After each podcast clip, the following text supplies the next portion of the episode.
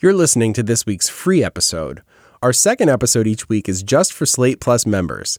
You can sign up for Slate Plus for just $1 for your first month. You'll get every How to Do It podcast without ads, plus, you'll be able to read every single advice column on Slate with no monthly limits. Join now at slate.com slash HTDI plus. That's slate.com slash HTDI PLUS. This podcast contains graphic, explicit, and even sometimes a little bit vulgar discussions of sexuality. Hi, I'm Stoya. I'm a writer and pornographer. And I'm Rich Juzwiak. I'm a writer. We're the authors of How to Do It, Slate's sex advice column. This is our new podcast where we answer brand new letters about all your sex and relationship issues twice a week. You can ask us anything about sex, anything. We're here to help. When is the last time that you cried if you're comfortable talking about it? Oh boy. I was shooting something with Steve the other week, maybe even last week. It was so hot in the studio, and the air conditioner, once we figured out how to turn it on, was like taking such a long time to get going and then so ineffectual that we thought we were going to have to just cancel the shoot and be like, we got one very sweaty photo set. That's it. Then it cooled off enough for us to function. So we kept going. But towards the end of the day, my nails kept falling off. Mm. And I really wanted to shoot everything we'd planned on. So we're, we're hustling and I pick up the skirt to like show my vulva, and one nail pops off. And so I take the weight of the skirt with my other hand, and all four nails pop off. And I'm just looking at all these nails on the floor, and another one pops off. And I start laughing hysterically and then like crying. um, I'm doing You're it right crying now. I didn't mean to make you cry. that was not what I meant to do. it's just like so slapstick and also like completely absurd. Like, what is humanity that I have glued fake nails to my nails to stand in front of a camera, aggressively showing my vulva? This is absurd, and yet I'm so frustrated over it. Yeah. and then to add the added layer of tears onto that just kind of finishes it off. When's the last time you cried? I think like a legitimate, like not just, you know, kind of superficial fleeting tearing up was at my friend's wedding. Uh, her mom did one of the speeches and her dad couldn't make it because of mobility issues. And so she sort of talked about like how much he wanted to be there and, you know, the, his presence in her life in general. And she was crying. And so it was just like a really emotional moment. And it was just like a really moving speech. It was a remarkable wedding in that all of the speeches were wonderful that one really hit me the hardest. So, eh, but that's that's tough because I was like crying in public, essentially, you know. And Yeah. I mean, I'm not on display there. Everybody's looking at her. You can get away with it, but I hate to seem like I would be drawing any attention to myself during that moment at all. You know what I mean? Yeah, I feel like New York really normalizes crying in public. That's true. and I I realized that New York is different about that when Yeah. I was crying in public in Belgrade Yeah. and everyone was concerned and Uh-huh. like do you need help? Can I do something? Are you okay? Do you need to talk? Like very nice. Yeah. It sounds Um, nice. But also like I just had to have a little cry. Everything's okay. Sorry, I'm from New York. Yeah, like This we is what we do. We cry on the subway. we cry in the elevator. Yeah, yeah. Like I do find it like really. Uh, I don't know if I want to say transfixing. I don't know. It kind of just becomes this thing that I can't. If I see somebody crying in public, especially on the subway, especially if it's like a woman alone, I just feel a lot of compassion and bad. But I, I, I also feel like I would never want to kind of intervene and be like, "Are you okay?" Because like, mind your own business. We're in New York. you yeah, know? well, I feel like you can tell when someone is open Right. to connecting. yes. New Yorkers are not all leave me alone 100% of the time, but you can tell Right. when someone's like their heads up, they're looking around, they're maybe making eye contact. Yes, that's that's very true. And the fact of the matter is that we live on top of each other, so you will sometimes be privy to somebody's private moment that is best left private. Yeah. Anyway, the reason I ask this question is because we have a question about tears and uh, kind of fetishy tears, or or at least kinky tears. So. but I'm have- them wearing chest harnesses. um, so to have any sense of what I'm talking about, let's hear the actual question. Dear How to Do It.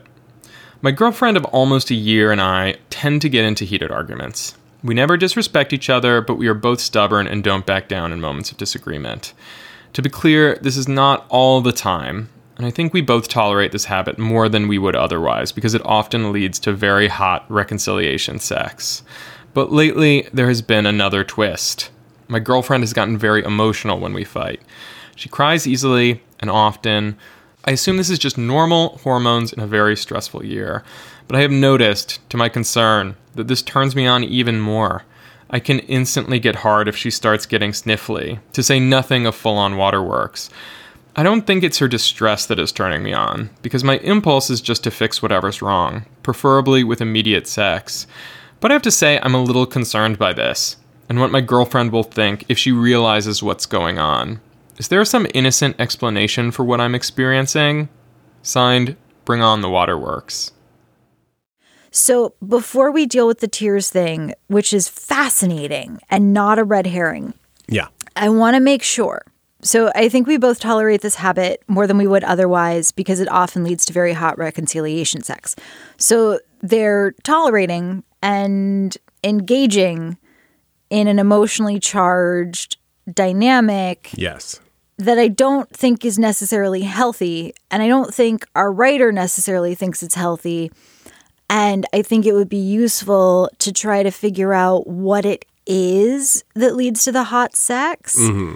And maybe that's raising your voices and speaking with your full body, but not in an argument Right. right? Yes. Like, I'm so excited that I love you. I don't know. Like, maybe some part of the reconciliation process is particularly intimacy heightening in a way that contributes to sex. But, like, if you can figure that out and figure out a different way to access it, Right. that right. can prevent sliding into a big problem. If in fact this is all kind of a catharsis thing, right? I mean, I could see how like, you know, our dynamic is argumentative and that is not ideal whatever, but that is like the base fact of our dynamic and then the sex that comes after is a consequence of that.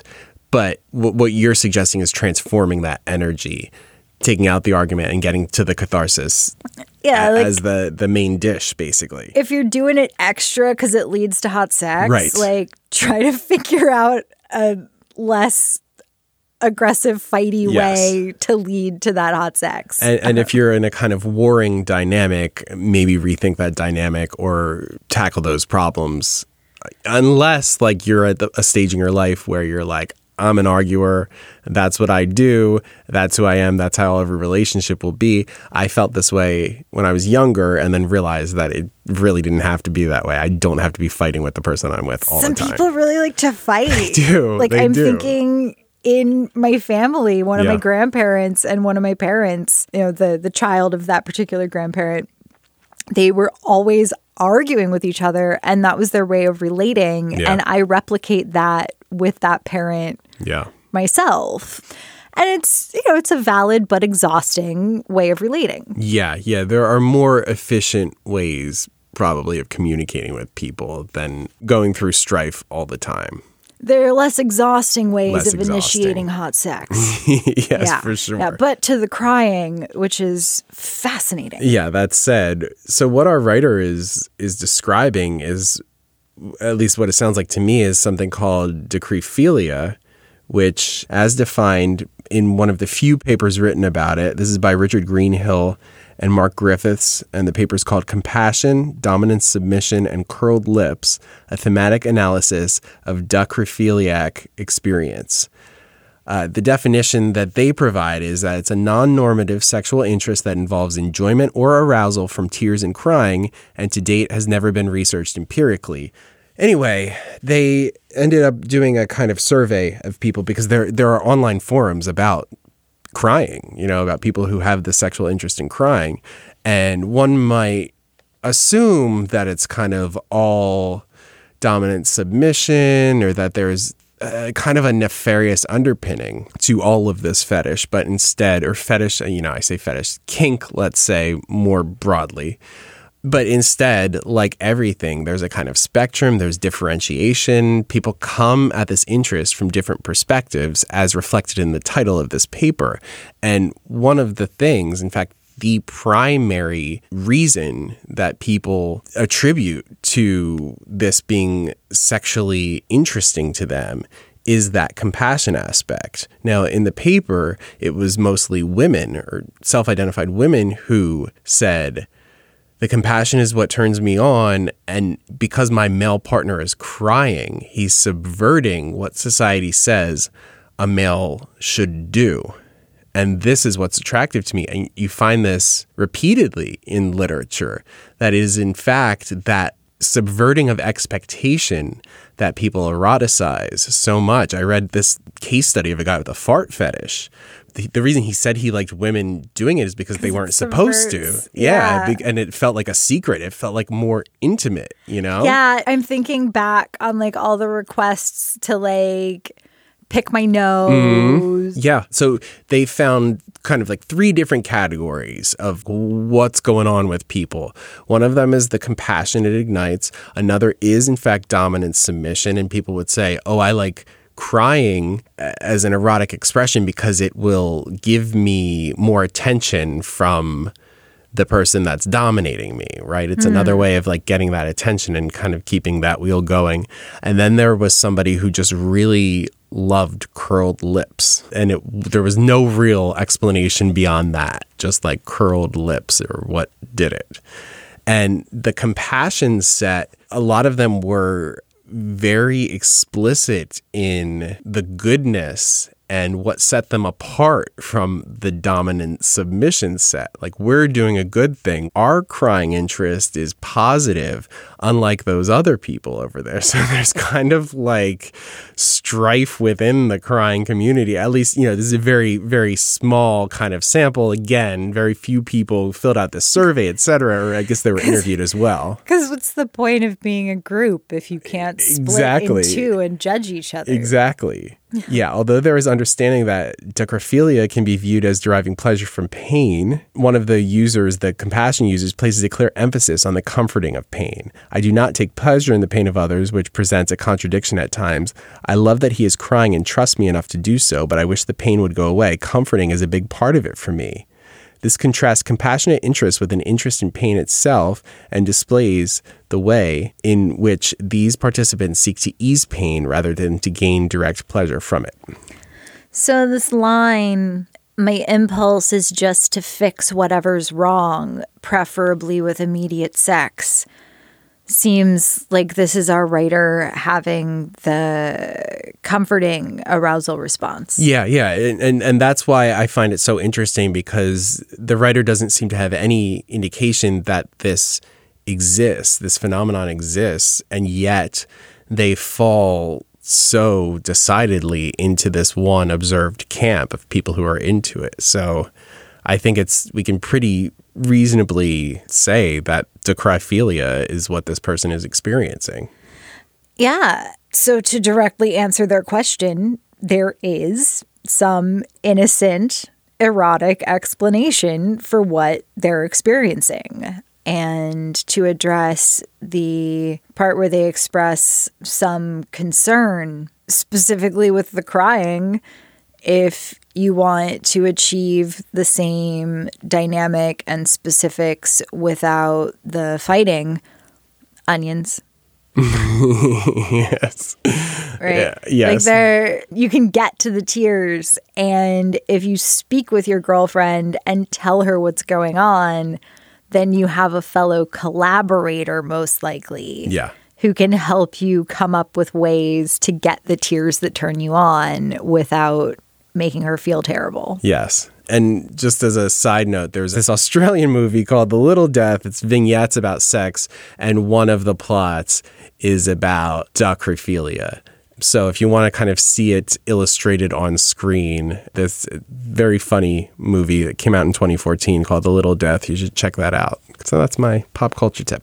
Nice. Yeah. This podcast is sponsored by Ramp. Are you the decision maker in your company? Consider this. For the first time in decades, there's a better option for a corporate card and spend management platform. Meet Ramp, the only corporate card and spend management system designed to help you spend less money so you can make more. Most corporate credit cards offer points as incentives, but those points amount to less than their worth in real cash value. Ramp's business cards offer you cash back, real money in your pocket. Plus, you control who spends what with each vendor. And Ramp software collects and verifies receipts automatically, which means you'll stop wasteful spending and close your books in hours instead of days. Businesses that use Ramp add up to 5% to their bottom line the first year. If you're a decision maker, adding Ramp could be one of the best decisions you've ever made. And now get $250 when you join Ramp for free. Just go to ramp.com slash easy. Ramp.com slash easy. R-A-M-P.com slash easy. Cards issued by Sutton Bank and Celtic Bank members FDIC terms and conditions apply. Yeah, so let's talk about this super curved phallus. Okay. Dear How to Do It, my husband's penis is on the shorter side, curves upward dramatically, and when aroused, gets very hard. This means we spend a lot of time in missionary position, which isn't a problem for me since we do plenty of foreplay and oral, and I like missionary just fine. The actual problem is that my husband, who comes from a very conservative religious background that he's been working hard to overcome, is finally starting to tap into his sexually adventurous side after dealing with a lot of sex hangups in therapy. Yay! But there's always a but, or I wouldn't be here. He's channeled that adventure into wanting to try a lot of different sex positions. And most of these positions just don't work with his dick. We'll try a new position starting slow, and then he gets into it and starts to go faster. His dick is at a weird angle, it pops out of my pussy, and he ends up thrusting hard into my pelvis, and it hurts, which kills the mood. I don't want to discourage him, and I don't want to undermine his fledgling confidence, but this can't continue. Do you have some recommendations for sexual adventures that work with short, very upwardly curved dicks? Signed, in a difficult position. You can't do everything. Well, I have a couple of ideas. Okay. So, um, you know those things that you like put on the base of the penis for people that are too long? Like the Ohnut.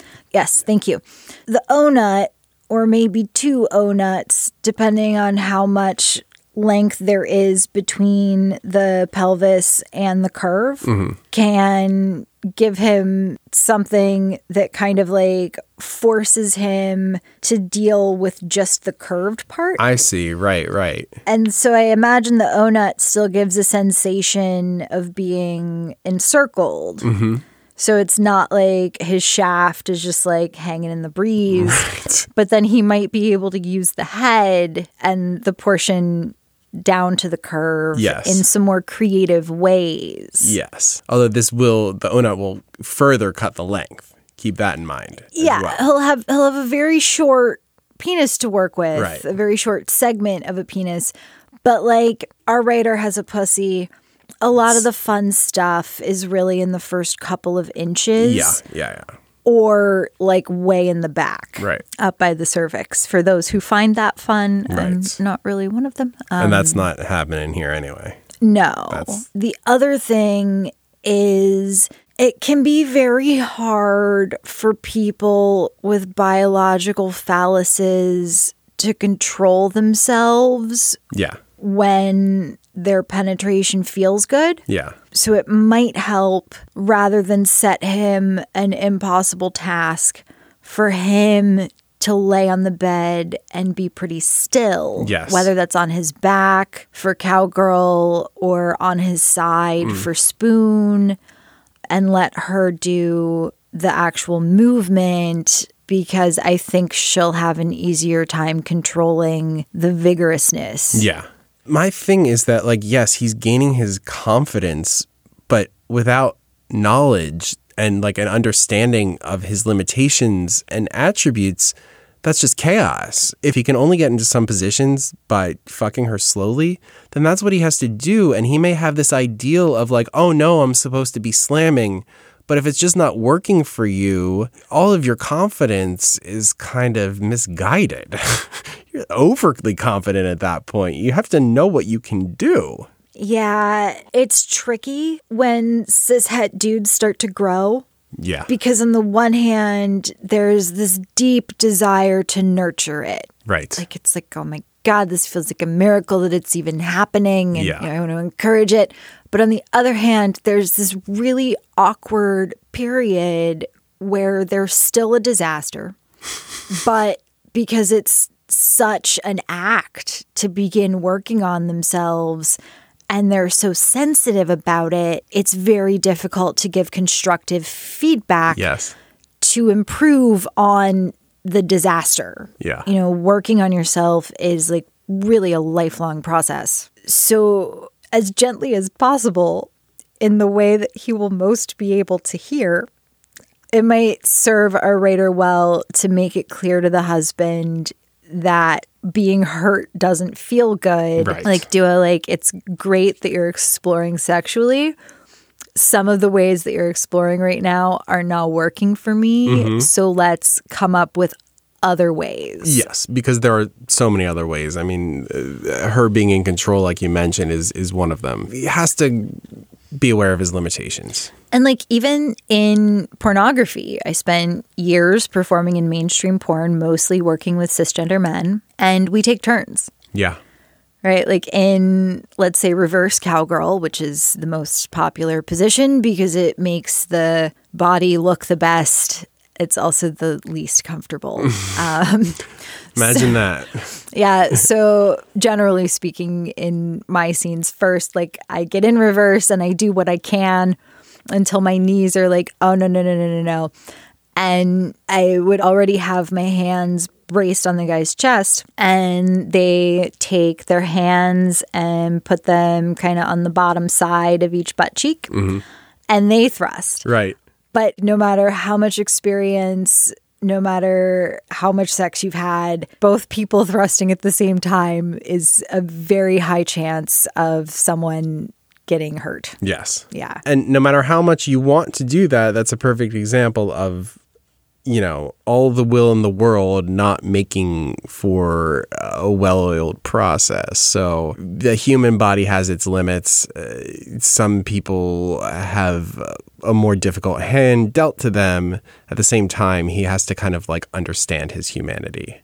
And, you know, as far as specific positions, really, if it curves upward, missionary is going to do all kinds of great things to the fun stuff in the front wall of the vagina. Yeah. Doggy is going to press on your rectum from the inside, which can feel really uncomfortable. Mm-hmm. But also for some people is really cool. So it's definitely worth a try. I would suggest evacuate your bowels shortly before so you're not worried the whole time about pooping everywhere. No need to like enema or anything though and it's worth trying fully on the side positions and those sort of like three quarter profile spoon positions on both sides because they might enjoy stimulation on the sides of the vaginal canal or it might be boring to them. Mm-hmm. If it's boring, it might be painful, but it also might be like boring but tolerable, which would give the husband some variety Yes. And they or their husband can stimulate their clitoris to Yes. make it fun for them. when you present it like this, it seems like they have a lot of options, and that actually getting this right is its own kind of fun process. So enjoy it while you feel it out. Okay, that's all for now, but we're not done this week. On this week's second episode, exclusively for Slate Plus members, we hear from a letter writer who thinks she's got a solution for her and her husband's mismatched libidos. We'll debate whether it's a good one. So you think that they are tourists, in other words. Oh gosh, yes. To hear that episode, sign up for Slate Plus for just $1 at slate.com slash HTDI plus. If you're in need of sex advice from Rich and me, you can write to how to do it at slate.com slash how to do it. Or you can leave us a voicemail at 347 640 4025 and we may use it on the show. That's 347 640 4025 and slate.com slash how to do it. Remember, this is anonymous and nothing is too small or embarrassing. Our show is produced by Chau Tu. How to Do It's editor is Jeffrey Bloomer. Our letter readers are Shasha Leonard and Benjamin Frisch. Thanks for listening, and we'll talk to you next time.